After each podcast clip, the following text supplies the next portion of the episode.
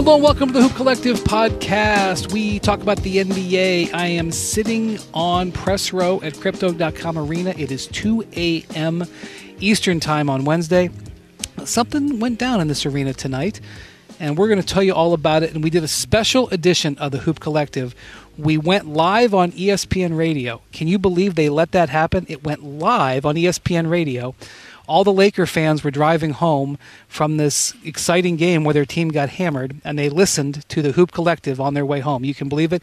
And here's how it sounded. And um, the other voice you hear besides Bontemps and MacMahon is Freddie Coleman, the great Freddie Coleman, who is one of the best folks at ESPN Radio. Uh, so check this out. This is how it sounded uh, in the middle of the night last night. This is a special edition of the Hoop Collective on ESPN Radio and on the ESPN app. And you know them, you love them, you can't live without them when it comes to the special edition of Hoop Collective here on ESPN Radio. Got my boys, Tim MacMahon, got Tim Bontemps, Brian Windhorst, all out in Los Angeles, all celebrating the king, who is now the undisputed scoring king, the all-time leading scorer in the history of the NBA passing, Kareem Abdul-Jabbar tonight. LeBron James doing that for the Los Angeles Lakers. And Windy, I'll start with you. It's amazing that back in 2003, we thought this young man was going to be great nobody, even LeBron James, could have predicted all of this leading to tonight, surpassing Kareem Abdul-Jabbar as the all-time leading scorer in the history of the NBA. Yeah, Freddie, he was um, he was really contented by the way this went down tonight. He had all of his. Fr- Here's the thing, like. I know it's 36 points, and you really couldn't guarantee it, and you know you can't predict the shots are going to go in. But he had all of his friends and family ringing the court here. All of the people who were important to him throughout his career were here. Um, friends from his high school days flew in. um, they all wanted to be here for it. And so he had a mindset to do it tonight. And the way it all went down, I mean, obviously they lost, and that's not good, um, but it kind of exemplifies the Lakers season. And um, I'm going to bring in um, my, my fellow uh, Hoop Collective uh, co hosts here, uh, Tim Bontemps, who's joining us from New York. Hello, Tim. Hello, Brian uh, and joining us from across the street because he couldn't get into the arena uh, because he's banned from Crypto.com Arena. Is banned MacMahon, Tim MacMahon. Howdy, partners. Um, so uh, I got to say, guys, this was one of my most favorite nights I've had in a while. I didn't know how to think about it. Um, there was so many celebrities here, but forget about that. We'll talk about that later. Um, forget about LeBron you. Want, LeBron wanted this so bad, and he uh, he got it, and you know he got it, you know, right at the end of the third quarter, and he just you know to speak about tonight, he got to have his moment with his family. He got to celebrate on the court with his family. Uh, he got to celebrate on the court with his friends, with uh, some top Nike officials who all came in. Um, Nico Harrison, the general manager of the Dallas Mavericks, was here uh, because the Mavericks are in town for Kyrie's first game tomorrow. He was he was here. Um, was a key Nike executive for LeBron. I wished him the best of luck with his new player, Kyrie Irving, and I meant it. and uh, um, and uh, so it was pretty great. Um, how did it how did it come across on TV, Bontemps? I mean, it was neat to watch uh, and see sort of the way it all shook out. Right? I mean you could tell from the moment LeBron walked in, he was wearing that all black like satin suit or whatever the the the make of it was, and he had the um, the number the, to break the record monogrammed on his headphones. I mean, like you said, it was very clear that this yeah, was the, all was, set the Beats up. operation was uh, in effect here tonight. yeah, Jimmy it was Iovine. Jimmy Yeah. Iovine. There was a bunch of billionaires sitting courtside. Jimmy Iovine was there too from Beats. Yeah, no, it was all set up for him to do it. And the thing that stood out to me about tonight specifically was, you know, here in New York last week, where, you know, maybe in a perfect world, LeBron would have wanted to do that here rather than that uh, Crypto.com arena if he hadn't got hurt earlier in the year. He got asked, you know, about the the weight of having this record ahead of him and what it would feel like when he broke it. And he kind of downplayed it and said, "Ah, it's going to happen at some point. It's not something I'm really."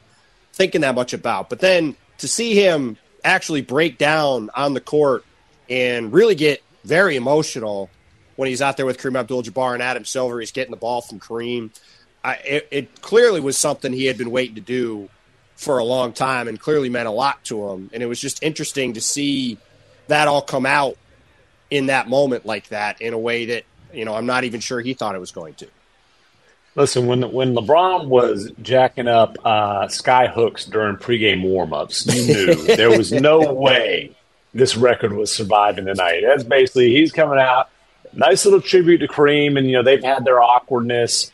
Uh, I was glad to see that uh, you know put to rest tonight. But when he's putting up those sky hooks, and, and you know what, I think he wanted to break the record on a skyhook. The oh, he absolutely before, did.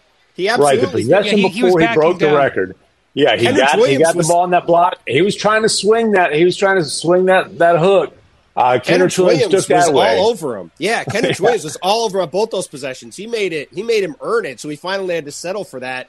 That kind of patented step back jumper, but he he well, he, he went with it. Sure. He went with a version of the Dirk one legger, which is kind of like this generation skyhook. But he definitely was trying, and it would have been you know the perfect way to do it. Um, the other thing that would have been the perfect you know way to do was I don't know maybe like in a victory. It was kind of similar to the first basket he ever made, though. To be honest with you, I mean, it wasn't mm. perfect, but his first basket was kind of a fadeaway. This was kind of a fadeaway. By the way, there is a total harvest of stuff happening right now at crypto. So they have removed the rims. Okay. I mean, the, the memorabilia uh, you know, uh-huh. mining is on right now. The rims have been removed. The nets have been removed. Um, people are scavenging in the aisles for various things. How much do you think those shoes that LeBron wore, those salmon, or should I call them pink? What do you think? Salmon. We're calling those salmon. I like I, chartreuse. I don't know. They they ain't gonna be go, cheap. What are those going for? what, Not what's, cheap. what's the street value of those right now? Yeah, and uh, I mean, uh, so anyway, uh, I feel like you said Bontemps that you thought maybe it would have been interesting to happen in, in, in the Garden. That would have been interesting, but I'm going to tell you, I wasn't sure for a year. I talked about how I wasn't sure how the LA fans were going to react. Mm-hmm. This building was absolutely electric tonight.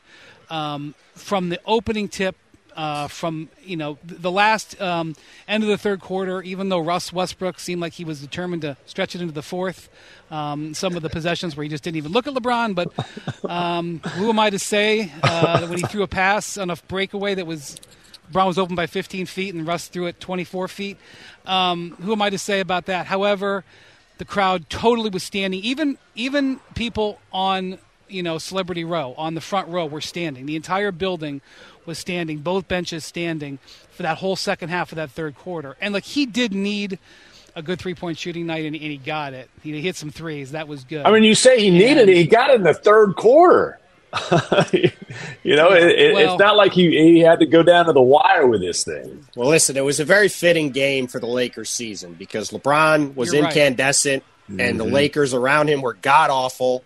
And it, even though he was awesome in the whole game, it wasn't competitive. And the Thunder are just a flat out better basketball team from top to bottom than the Lakers. It's it's not even really yeah, debatable. I know. These these this, these guys were next to each other in the standings. It didn't really look like it, and the Thunder were missing one of their best uh, defenders. Lu Dort has been out for a handful of games. I don't even remember what his injury was, but like their we, best we get, By the way, Mark, you know, Mark, Mark Daigneault, their uh, the Thunder coach, mm-hmm. started a rookie on LeBron tonight, and J Dub, Jalen Williams, um, got the walk off interview on TNT. How about how about a mem- mem- how about a uh, memory for him? For the ones who get it done, Grainger offers high quality supplies and solutions for every industry, as well as access to product specialists who have the knowledge and experience to answer your toughest questions. Plus, their commitment to being your safety partner can help you keep your facilities safe and your people safer. Call or click grainger.com or just stop by. You can now stream the most MLB games on DirecTV without a satellite dish. Yes, catch the clutch hits, strikeouts, grand salamis, web gems with nothing on your roof. So, who's ever up there, whether it's the roofers, Santa, birds, old timey chimney sweeps, moody teenagers, thrill seeking raccoons, you name it, they won't find a satellite dish. But you will find your MLB games on DirecTV. That means DirecTV is your home for baseball this season. Root, root, root with nothing on your roof. Yes, stream your team. Call 1 800 DirecTV or visit sportsnet.com. Sign up today. Claim based on total games carried on sports networks. Sports availability varies by zip code and requires choice package.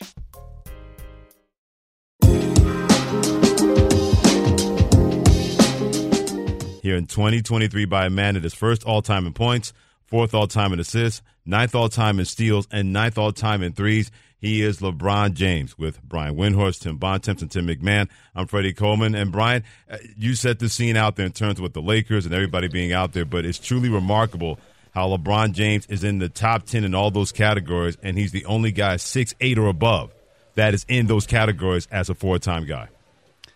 Yeah, and they honored LeBron, Freddie. They honored LeBron tonight uh, in the first quarter for re- getting into the fourth place all time in assists. So, in the same night he was honored for being top five in assists, he was honored um, for being the number one point scorer of all time. And that says a lot right there, just on the same night. But I kind of want to set the scene what it was like in here. So, incredible amount of celebrities. I've been here for multiple All Star games, and I've never seen the amount of celebrities here, but across all rows. And you know, Adam Silver was sitting in about the maybe the eighth row, right on the aisle, which is the traditional place for commissioners to sit when he visits an arena. And in the first quarter, without without um, you know any security, he comes running down his down the aisle, goes behind press row, right by all kind, you know Jay Z, right by Denzel Washington, right by Usher, right by Floyd Mayweather, who was wearing. I would guesstimate five hundred thousand dollars in uh, jewelry tonight, outclassing Usher. Windy with a keen eye. roughly uh, outclassing Usher's, you know, about 250,000. Right past them, who do you think, Bontemps, you know, sitting courtside, that Adam Silver made it a priority? Didn't wait for security, just went by himself to go talk to. I honestly have have no guess? idea. No, I don't. MacMahon. It was. How about this? Here's a, here's a hit. It was a billionaire. Uh, Stephen A. Smith. Uh, how about Phil Knight? And that just sort of Oh, tells you sure. Phil There Knight, you the founder, the founder of Nike. It doesn't. He doesn't come to many events, uh, especially outside uh, Oregon, and um, so he was here tonight. And LeBron gave him special shout out, uh, special wave.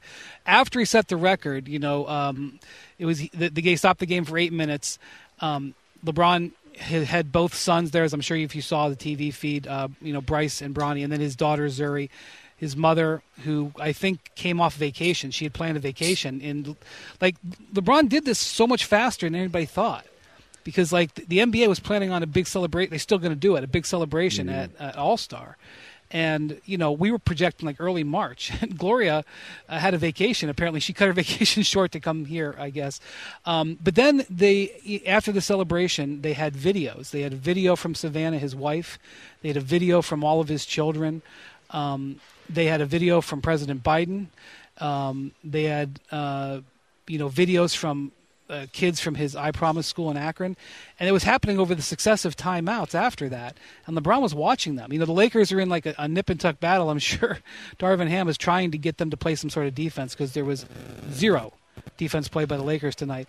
And um, then probably one of the biggest cheers of the night was when they announced that everybody here was going to get a commemorative T-shirt from Nike, and they had somebody come out and model it, and they said you had to go to a certain exit to get it. I'm sure it was a traffic jam and a half at that exit. I think they said only one exit. Um, those will be on eBay. It's probably on eBay right now. Um, but uh, you know, the Lakers, I felt, did a really good job uh, preparing for this. And I don't know, Bontemps, how do you feel? You know, there's obvious little a little frostiness with him and Kareem, but and they kind of looked like they were turned away from each other a little bit. But LeBron definitely uh, an ode to him.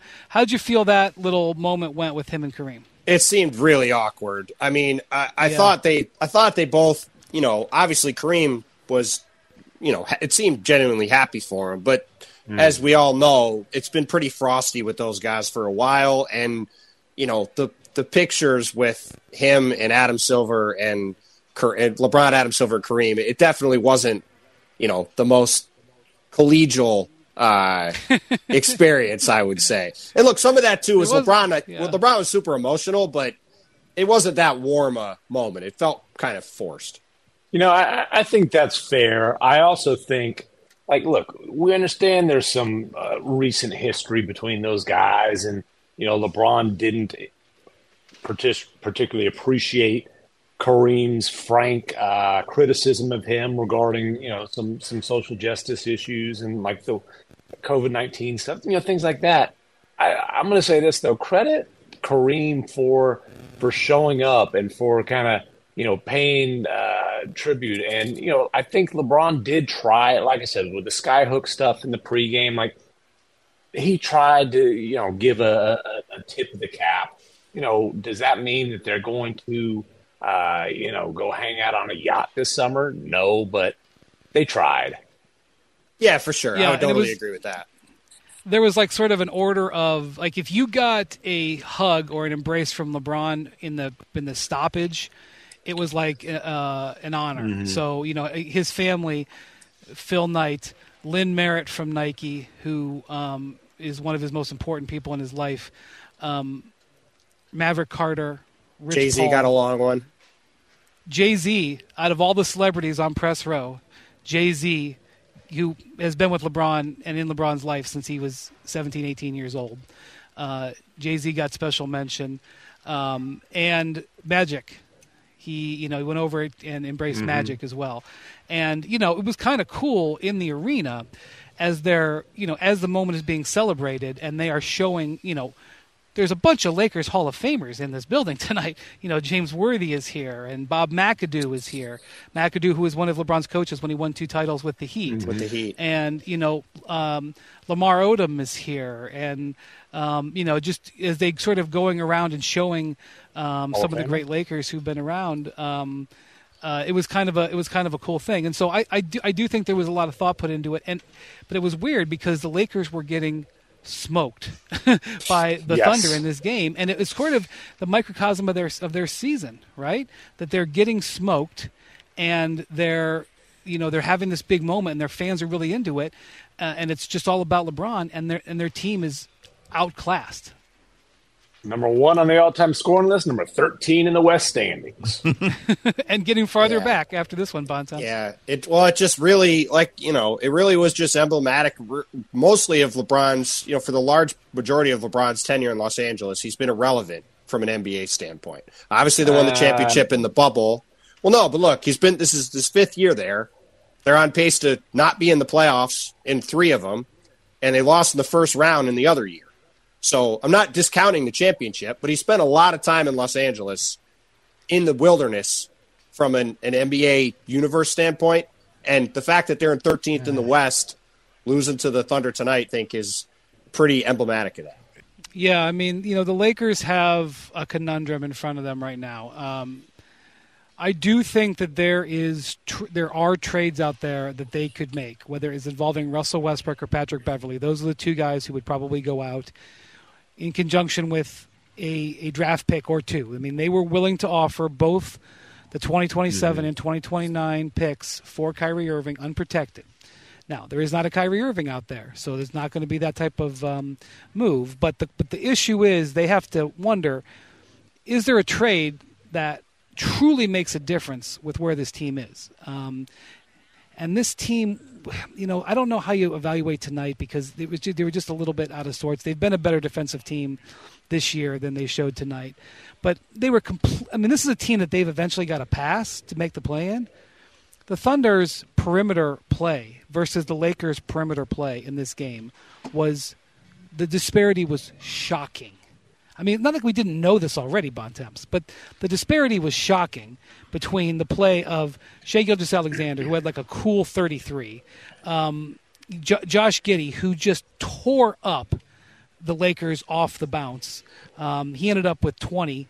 Um, and I mentioned earlier J Dub, J uh, J- Jalen Williams, who is the J Dub is the is the wing rookie Jalen Williams. Um, J Will is the big man rookie Jaylin Williams. And by the way, the big man rookie Jaylin Williams went four, for 14, 7, and 7. But anyway, J Dub, Jalen Williams out of Santa Clara, 25 points tonight, just killed the Lakers on the perimeter. So I would say, Bontemps, that you know they could make a trade that potentially could help them on the perimeter but then they would probably have to take on salary for next year. And I'm not so sure that they shouldn't just finish eating the bleep sandwich here with Westbrook and just clear this off. Because I feel like if they make a trade that only marginally improves them, I'm not so sure it's going to make that much of a difference. I mean, the problem with that scenario, like, let's say they do that, right? Let's say they do that and they try to go into the summer. Well, they just used three second round picks to trade for Rui Hachimura, right? Who in theory they would like to be able to re-sign. If they try to re-sign him, then they don't have that much. You know, maybe they got 15 or 20 million in space. If they let him go in free agency, they've just burned three second round picks. And if they sign one guy this summer, then they've got LeBron AD and one more guy, and then they've got a bunch of minimums again on well, the they roster. could sign. the same... They could. I mean, they could sign Kyrie. I mean, I don't know how it's going to work in Dallas, but Sure, Kyrie but is a free agent this summer. I mean, yes, but then they're still going to have the same problem of having a roster full of minimum players. That's been the problem since they traded for Russell Westbrook. The the formula that had this team in the NBA Finals, winning a championship, and had them, you know, with one of the best records in the West the year after that, was AD and LeBron with a bunch of depth around them. The Russell Westbrook trade sapped all that depth, and then Russ was terrible on top of it. So even if they have another good star with those two guys, you're still talking about a team that would have no perimeter athleticism, no interior size other than AD, no depth for a 30, you know, at that point, 39 year old LeBron, AD who misses a bunch of time. If it was Kyrie, he misses a bunch of time. Like, I, I sort of think they need to make a trade now so they could try to get back in the other direction and have actual depth pieces around AD and LeBron to have some functioning roster around those guys. Well, and and you talk about they just have minimum players. Yeah, they'd have minimum players and then maximum players who tend to miss a lot of time, which Right. exacerbates that problem.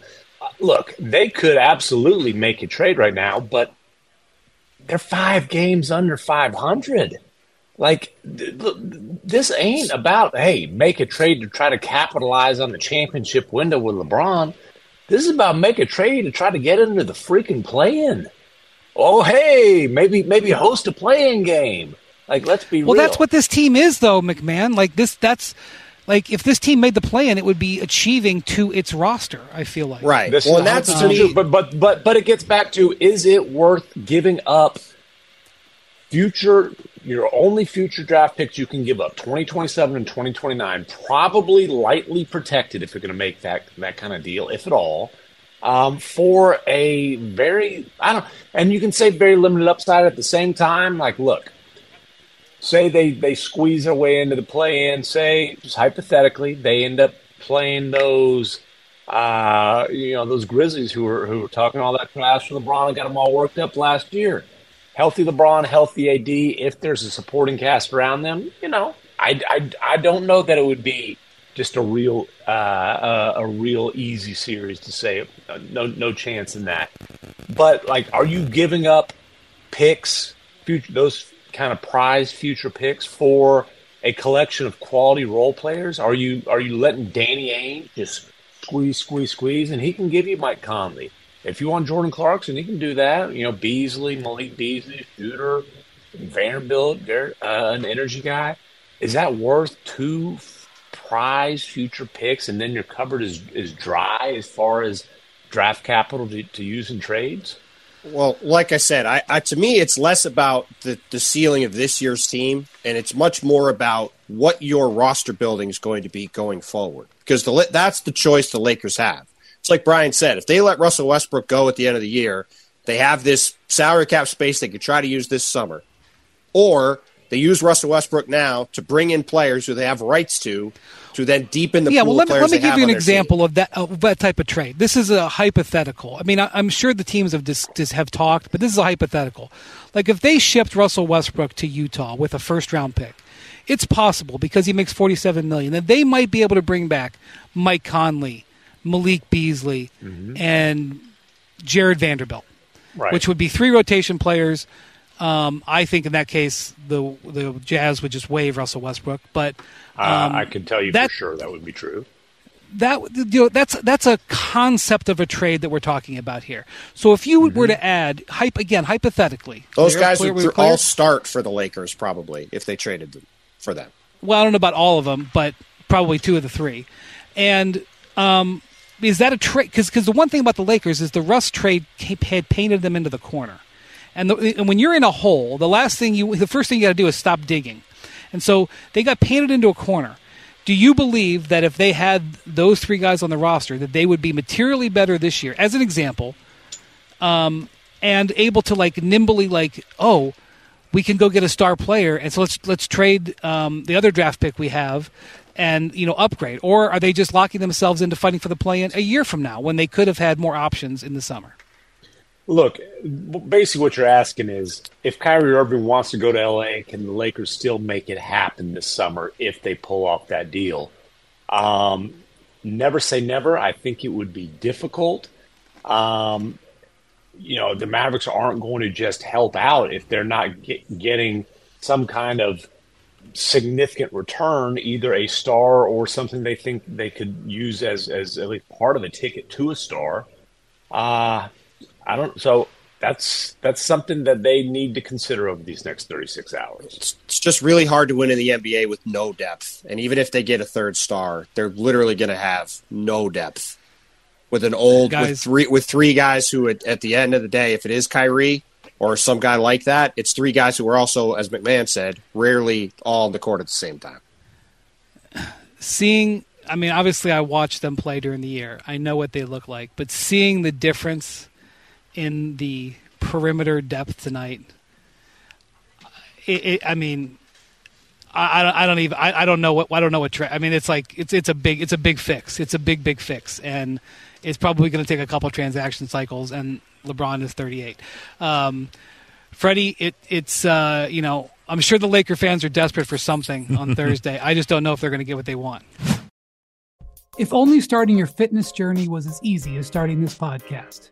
The truth is, all the lift big, get big, and Beachbody ready in three weeks pressure stops most of us from even starting. And starting is what matters most. It's everything. Wherever you're beginning and wherever you want to be, Peloton encourages you to just start. With thousands of classes to get you moving and doing what you can, even if that's just a 10 minute low impact class, they have those too. And when you're ready, take it up a gear with a 30 minute live DJ ride. Start with Peloton and find instructors that will keep you motivated to stay on your fitness journey. Learn the basics and build from there. Remember, doing something is everything. Get started with a Peloton bike or Bike Plus rental at onepeloton.com slash bike slash rentals. Terms apply. The NFL schedule drops this week, and you can be there to catch all the action live and in person with Vivid Seats. Experience every touchdown, every tackle, every eye popping play of your favorite team. And to kick it off, Vivid Seats, the official ticketing partner of ESPN, is offering you $20 off your first $200 ticket purchase with code HOOP. That's code HOOP. Download the app or visit vividseats.com today. Vivid Seats, experience it live.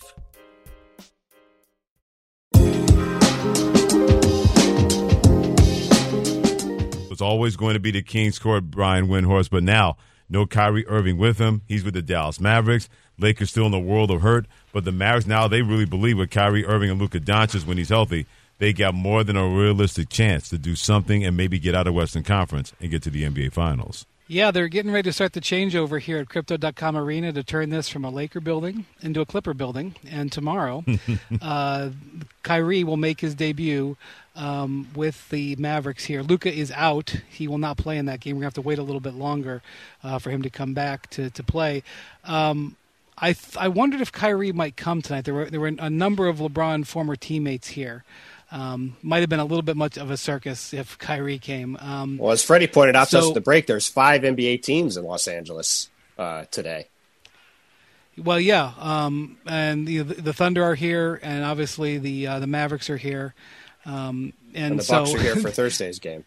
That's right. The, the Bucks were here are here for Thursday, and uh, boy, I'm, I'm, glad I didn't have invested in tickets for that one because I think the market just might have crashed. uh, those, that Bucks tickets. Yeah, come see Giannis. The Bucks have won eight in a row.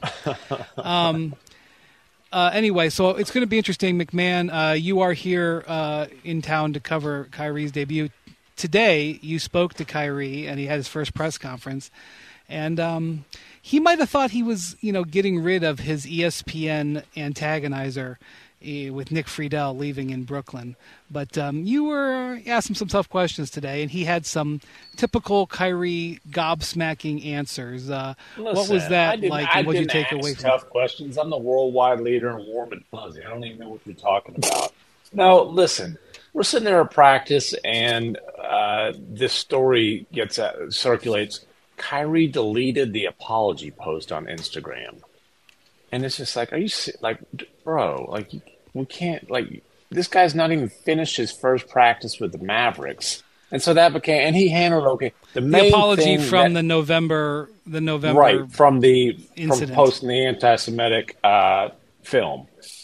And the main thing that he said that he needed to say there was, "I stand by my apology." It was, you know, he took a circuitous route to it. It was like you got a wide open layup and you go between your legs eight times, behind the back, and four spin moves. He does and- that though. You know, but yeah, but he got he he got to the layup eventually. So that was the only, if you want to call it a tough question, but you know, it was interesting. The, the thing that was really interesting about that press conference is, you know, he he started off talking about how, you know, he he's you know really feels uh, wanted. And it, it was basically a setup for him to get in some parting shots at the Nets front office. Who he Oh, says he got them in. He he says that they, they just disrespected him during those three and a half years when he you know they just I mean uh, you know they they weren't transparent they they weren't honest I mean he he took some pretty good jabs and really felt disrespected by a franchise that allowed him to take the occasional midseason sabbatical and you know uh, How about how when he said he did a great job- the, run the show. Oh, he left him in fourth place. He did what he did. What he, he did. His Oh my job. God! I left him in fourth place. That was Yes, that, that was this- an, that was an amazing sup- moment. I left him super in fourth place. This super team that everybody expected to win championship, multiple championships. The man said, "I left them in fourth place." You know, basically, Yeah, I I, I did. I did my job. Here's they what traded here's the- everything they had in their kitty to get Harden, Kyrie, and Durant. And I quote, "I left them in fourth place." Also, did he not say I did a great job of leading? Did he not say that as well? I thought I did a great job of leading. I was selfless. Selfless was definitely a word that was used. MacMahon sub MacMahon summed up the Kyrie Irving experience when he began his his soliloquy there by saying, "We couldn't get through the first Kyrie Irving practice without some sort of drama." This is Kyrie Irving. This is life with Kyrie Irving. This is the life that MacMahon is now living. He's taken the baton from Nick Friedell, and this is going to be a disaster in Dallas. It's going to end in flames, just like it did in Boston, just like it did in Cleveland, just like it did in Brooklyn. It's just a matter of how it's going to end in flames. Ironically, it's a lot like his coach, Jason Kidd, who I Mm-hmm. covered, who I like. But if you go through Jason Kidd's career, everywhere he went, it ended in flames. Kyrie's well, been the it same way. flames in Dallas. I, did certainly, it certainly ended in flames when he went to the the Knicks and the, the he did. He did commit to re-sign with the Mavericks and then changed his mind. I believe on Yes. the golf course. Yes. but he he, he delivered them a champion. And, and look, Kyrie delivered Cleveland a championship. That's now right. he hasn't done that since then. And so when Jason Kidd said uh, in, in Salt Lake City on Monday night, he's won everywhere that he's been. It's like mm, not not not really, not to the expectations that were said. That's one of those Um, things. That's one of those things that lawyers call accurate but not true. He has one Yes. game everywhere he's been. That is accurate. Right. Well, so the the thing is with Kyrie, let me see. Let me tell you what I think is a potential problem for the Mavericks. Let's say he actually stays on good behavior and plays well Mm-hmm. for these thirty games, and the Mavericks get to the second round. Let's say. Right. Uh, I don't know. I mean, there's some people who believe. I was looking at some. Um, I think 538. Uh, their Five thirty eight metric, had like their championship odds at seventeen percent today. I mean, I think the Celtics odds are like what 20 percent. It it was it something- it's, something like it's that? sort of insane that they jumped that high, but that's Okay. where they're at. So, so maybe me a summer surmise, surmising they may win two rounds or one round is is. But like, what, let's say let's say Say he they get back to the West by way, Finals, whatever. Yeah, say they do what they did last year. Okay, fine. Let's say they do that. Now, Kyrie's going to at the end of the season going to be like, oh, guys, it went great. I'm thinking four years. What do you guys think? So four years sounds good to me. Hey, the Lakers are out there. The Suns are out there. I might be able to get four years from them. How about four years, Dallas? Like that's that's really the concern that I think the Mavericks are in, and, and, and they, they could get trapped in. it. I guess it's a problem they, they're looking to have at this point. So But, one you know. one Maverick source compared this little period here as a test drive for, for both sides, really. But but here's the problem with that analogy. Okay, one, you're not getting your down payment, but you don't you don't put down a down payment to to do a test drive. They put down a big ass down payment. Spencer Dinwiddie, Dorian Finney Smith, two starters on decent contracts. In Finney Smith's case, good contract. Unprotected 2029 pick. Couple second rounders. If this thing ends up blowing up, that 2029 pick could be a prize. Now, so say the test drive goes smoothly. All right, nice ride, man. Everybody, everybody's happy. And then you continue it you still have to make the payments for the next four years if this thing if the if the if the bumper falls right. off and you know even if they give him three let's say he gets three three i don't even feel great about to be honest it's hard to feel great right. about one it's hard to feel great about one year i mean let's there, there is a there this, is guy's a, been a walking disaster for years now an extremely talented superstar level player who hey if it's about basketball you understand why but it's about a lot more than basketball there's a risk just in taking him with the expiring contract. They have a fallback plan. It's not ideal because you gave a lot to get him, but we've talked about the potential to have significant cap space this summer. You know, he would have bird rights, maybe sign and trade, blah, blah, blah. The biggest risk, Windy, like you're saying, is it all goes well. You put 200 some odd million dollars on the table. He snatches it up, and then things go haywire after that point. I don't mean to like assume that's going to go bad. I mean, they. I don't mean to judge a guy by his track record. Right, the track record is that it is going to be bad. Well, they went 18 and three. Durant and Kyrie went 18 and three in December. There's no reason to believe that with Luka back healthy that they couldn't go 18 and 3 in mm-hmm. February and March. I mean, I could see that happening and I could see, you know, 6 weeks from now there's there there's a dance going around in Dallas and they're like, "We got him. We got him. We we got him for a for a steal." But that's the thing. You just can't trust him. You can't trust him after a week. You can't trust him after a month. You might not be able to trust him after a year, Freddie. And that adventure, and I promise you it'll be an adventure, starts tomorrow for the Mavericks. It'll be entertaining, it'll be an adventure, and it'll catch a lot of attention no matter what happens. Guys, this is a blast, man. Keep it the great with the Hoop Collective, man. Can't wait to hear you guys all the rest of the season, okay? Okay, so that was a lot of fun. Hopefully, we can do that in the future. I have, a, I'm afraid they're never going to let us do it again, but you know, we got there, and that was uh, that was cool. Earlier in the day, we also taped uh, with uh, Marc Spears from Andscape and um, Kirk Goldsberry. And we talked a little bit about Cam Thomas, who had had two straight 40 point games at that time from the Nets, the replacement for Kyrie Irving, and had another 40 point game on Tuesday night. So here's what we discussed uh, about Cam Thomas.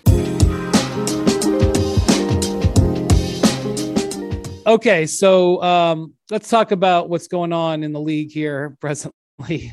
Kirk, how about Cam Thomas? We're not going to talk to Spears about Cam Thomas. Yeah. um, Kyrie gets traded.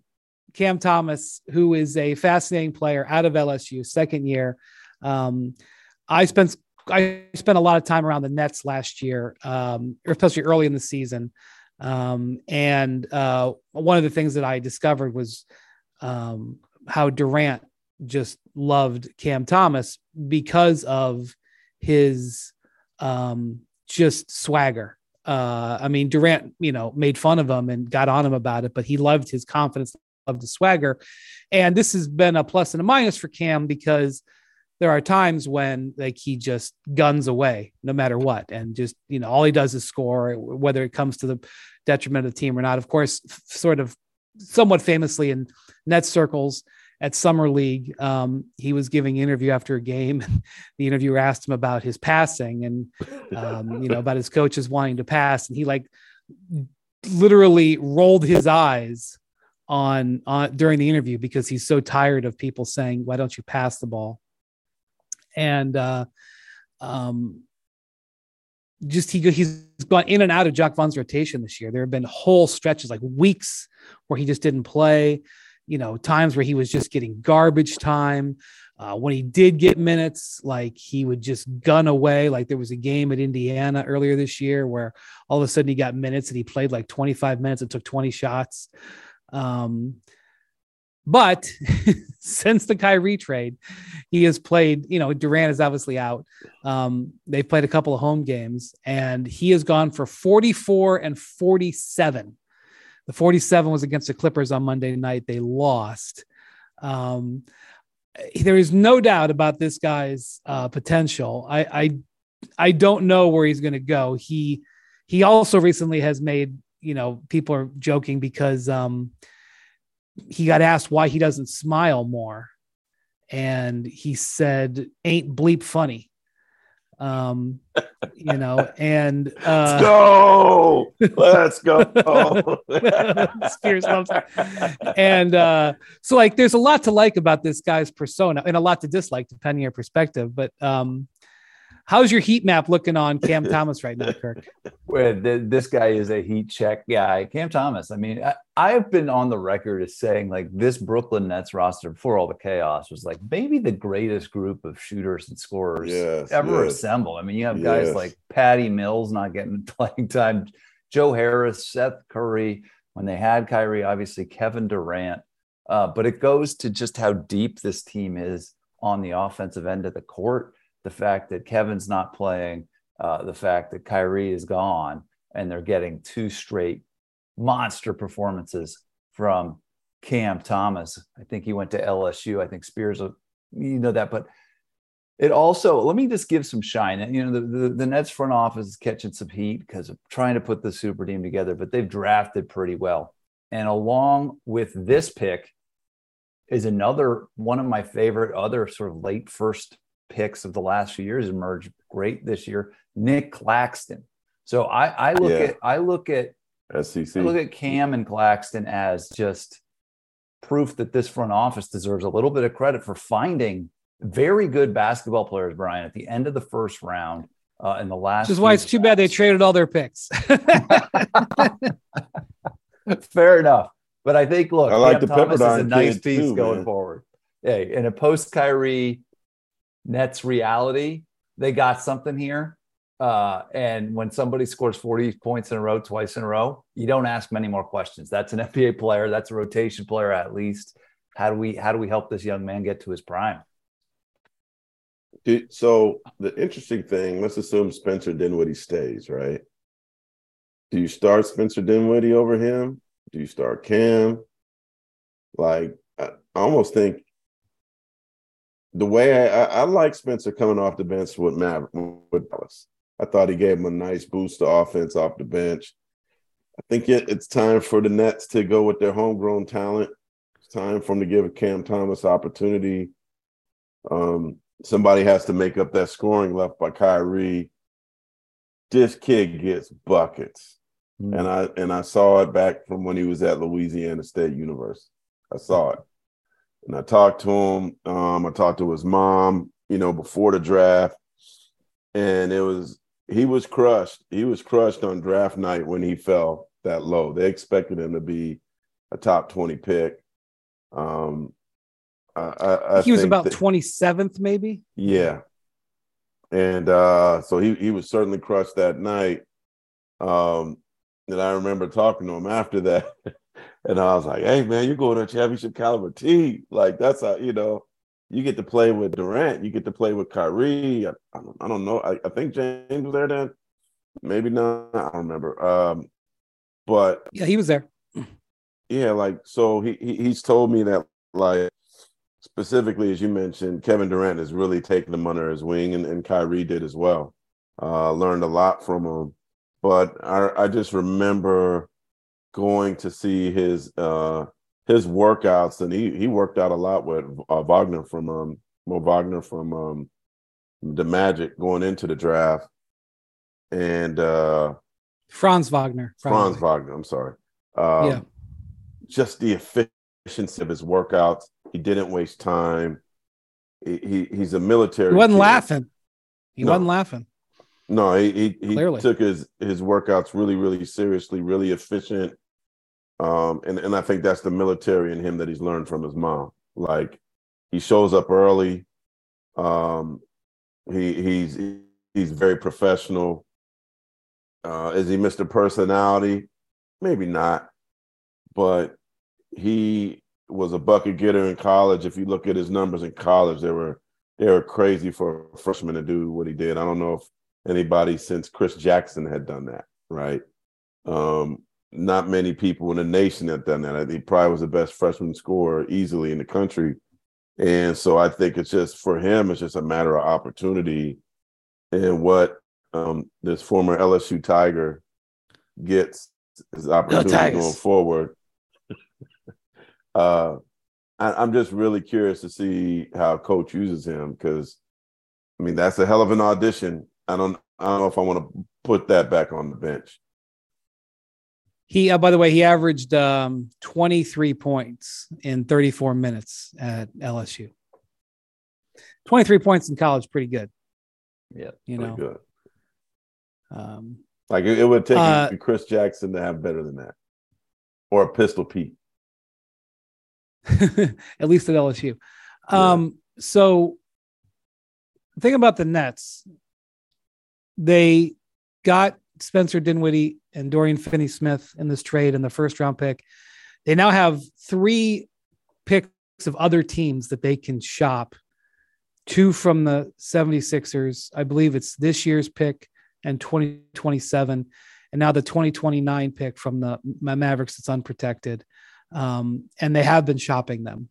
Um, but they they went ahead and completed the trade. You know, the trade was agreed to on Sunday. They didn't do the deal. They actually didn't complete the deal until late Monday. Um, and they were trying to find a third team. But one of the things that, as I talk to people across the league, and my phone has been ringing like crazy um, just already today because people don't care whether you're in LA. they start calling you at four in the morning. Um, the Nets, uh, I'm not sure teams really want to do business with them right now because there's at least some teams that are interested in seeing if they can get Durant. And why would I help the Nets do something to build around Durant when I'm just going to hold my assets for Durant? And there may be other teams that are not even interested in doing business with the Nets right now that might also hold assets at this deadline with a mind towards Durant. Not that Durant would be available by Thursday, but that Durant would be available again in the summer and that uh, now that Kyrie has been traded, and maybe the Nets' position on not trading Durant, as it was really kind of last summer, may change. Um, and that is an interesting development that has happened over the last 48 hours since the Kyrie trade, Spears, it, it, from people that I've talked to. If, if this team, I'd love to hear this from both you guys is that this team stays intact uh, the way it is right now as of Tuesday morning. What do they do in the postseason, assuming everybody's healthy? And they were playing some of the best basketball in the NBA a few weeks ago, period. I mean, I think they had one of the longest winning streaks in the year. Their offense, which we all expected to be good, was just killing everybody. Uh, but I think the big Jacque Vaughn impact has been on the other end of the court uh, Jacque and Claxton together have somehow cobbled together a defense. And even a post Kyrie landscape, Spears, my opinion is that that defense is going to be the key to how far they go. And I'm pretty confident in it. I love Nick Claxton. I think Jacque Vaughn, Kevin Durant, by the way, good defensive player. Um, Dodo, Dorian Finney Smith, I think is going to make that defense better if he sticks around. So look, they have the best scorer on planet Earth. We've seen what he can do in a playoff series. As somebody game planned against him in the playoffs, there's literally no answer. There's no yeah. answer. There's nothing you could do. There's stuff you could do for Harden. There's stuff you can do for Biggs. But this dude can go win a series. And, and famously, he almost won that Buck series with the toe that, on the line. And Kirk, like, is that your sample size too? Perhaps is that that Buck series? I mean, that's how good um, he was, right? Because that yeah. Bucks team was because that's what they are. The that's essentially kind of what they are now. Yeah. Right. Because there was no James Harden and, and Kyrie in that series. The hardest thing I think they have, Spears, and then I want to hear what you guys say, is is assimilating the two new rotation pieces. You know, you don't just add a point guard in the middle of the year and expect to to to to just go smoothly. And if Dinwiddie is indeed going to be one of the leaders of this offense, and that remains to be seen. Um, is this going to work? Uh, but Kevin Durant plus a decent defense, that's the equation I'm looking at. That's a contender, period. The big question is health and, and if if they can slide in these pieces to to make some sense of a rotation. And, Well, I think and- people. and pe- pe- emotions Yeah, go ahead, for Durant. Like how happy is he or unhappy is he or like where is he that's right, mentally? Spears. That's right. I, I enough. think the Yeah. there's been an attempt in the last two days by a lot of people in the league, and I'm not just talking about reporters. I'm talking about like teams, agents. Where is Kevin on this?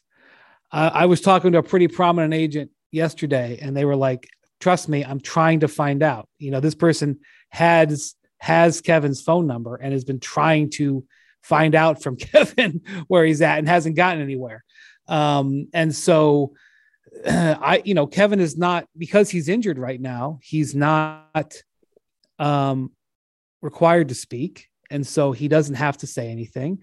He has his own platforms. In the past, he's issued things and, podcasts on the boardroom platform. Um, you know, he doesn't have to do that, but I mean, he, it's not like uh, he's going to play in a game and he's got to speak to the media. Um, the other thing is, I'm fairly certain, you know, the Nets just had back-to-back home games. He hasn't been in every Nets game, one since his injury has happened, certainly on the road, but he had been coming regularly to the home games recently. Well, he didn't come to the last two home games. So um Well, the Nets are operating. I ahead. thought I saw that. Uh, correct me if I'm wrong. Friedell tweeted out last night that Kevin had no comment at the game. Oh, so he was there. Okay, maybe I got that wrong. Maybe then. Um, well, anyway, he hasn't had a comment, and I, and there's been quite a few people who have attempted to figure this out, uh, and that is that that uncertainty. I do believe, at least on some level, is affecting the deadline. And one of the teams I think it's affecting Kirk is the Toronto Raptors. Um, we've talked about the Raptors for a couple of weeks now. Um, this is uh, one of the things that. Um, Oh, okay, he was. Uh, I'm just looking at this Friedell tweet. I apologize, apologize, apologize. KD was there, and uh, Nick tried to speak to him at the end, and he had no comment. I don't know what to make of that. You know, when a player's injured, he's not expected to speak. I don't. It's not really unusual. He would have no comment. So I appreciate Nick for trying to get it. Anyway, um, the Toronto Raptors are an interesting spot here. They we talked all about the seven game road trip being you know pivotal for what they were going to do. Guess what? They went four and three on it. Mm-hmm. I, they didn't go six and one. They didn't go one and six. I, I mean, it's kind of like they're, they're still stuck in the middle. As I, a lot of teams are talking to Toronto. Like th- this is kind of what's happening. Uh, teams are talking to Toronto, and then they're talking to each other about what Toronto is saying, because there's like there's definitely just trade discussions happening between the Raptors and teams about their players, and definitely concepts being gone back and forth. That is, ab- I mean, that is absolutely true. I've talked to several teams who have talked to me about this, but at the same time, from what I understand, the Raptors are also saying like, well, we haven't decided whether we're going to do this or not, or we may wait till summer. Like they're definitely hedging, and the Nets absolutely had interest in doing business with the Raptors. Absolutely had interest in doing business with the Raptors after this trade, whether it was OG Anunoby, whether it was Pascal Siakam. And look, the Nets have in, the Raptors have had interest in some Nets players in the past, including Nick Claxton, who they almost traded for last year at the deadline. So, but if you're Toronto,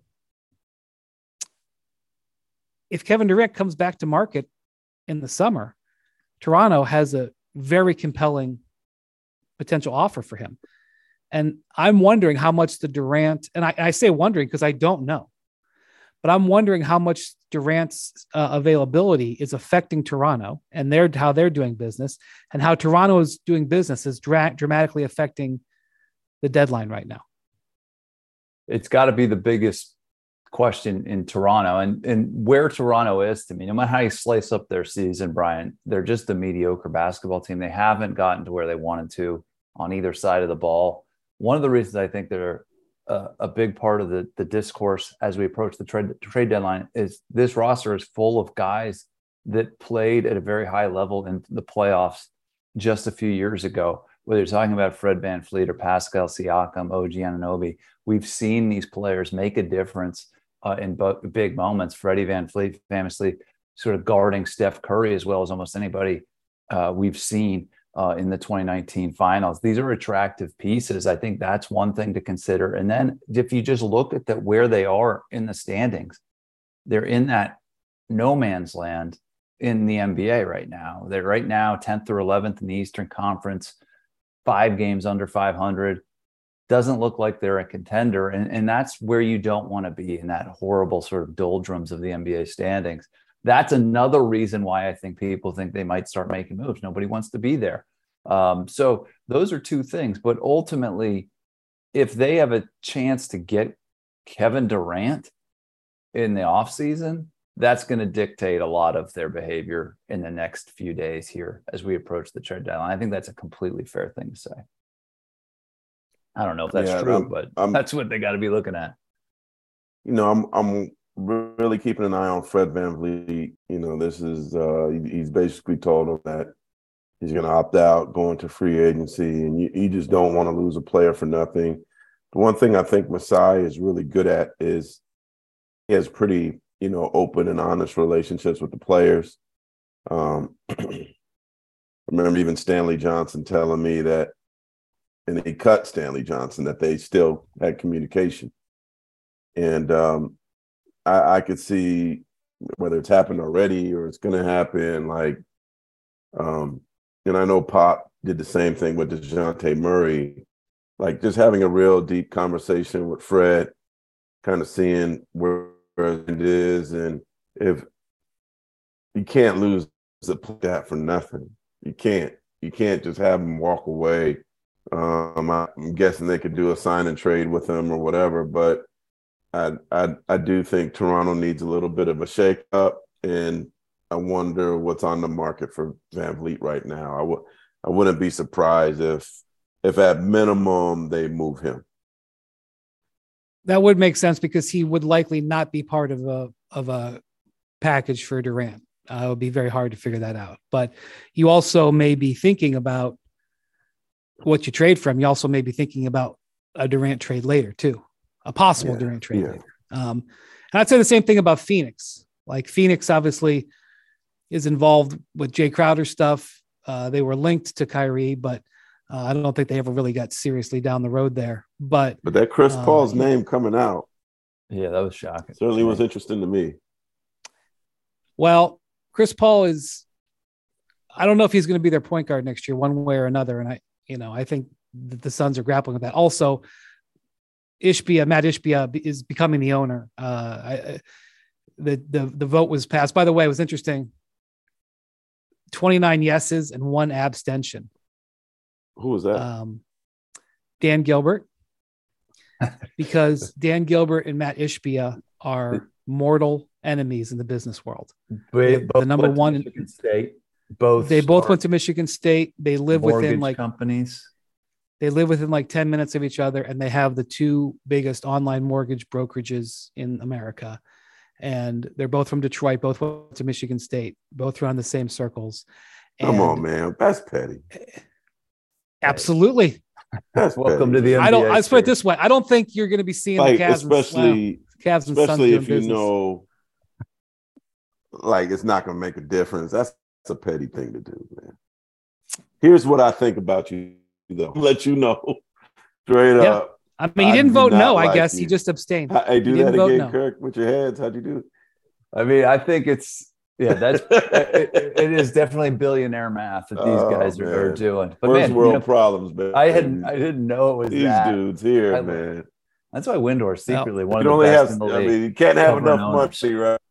But I would I would say that gives you something to look forward to for Cavs Suns potential finals matchup down the road. I mean, these, these that's a good sort of backstory right there. For, for yeah, drama. I wouldn't count on the Cavs and Suns doing business yeah. Anytime. That's, that's but that's uh, just petty and sad, man. I don't like. Hey, that. listen, man.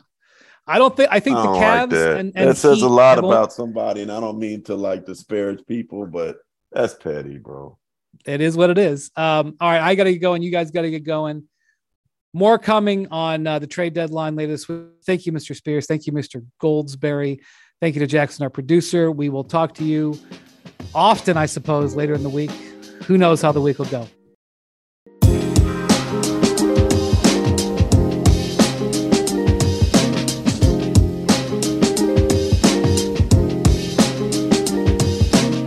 And now, two pigeons bemoaning the fact you can stream DirecTV satellite free. You see this? A family watching baseball on DirecTV with no satellite dish in sight. Let's heckle them. You call that changing the channel? Choke up on the remote, buddy. I hope getting all these games on DirecTV makes up for your mother not pre-chewing your sunflower seeds. DirecTV has the most MLB games. Call 1-800-DirecTV. Claim based on total games carried on sports networks. Sports availability varies by zip code and requires choice package. Terms and restrictions apply.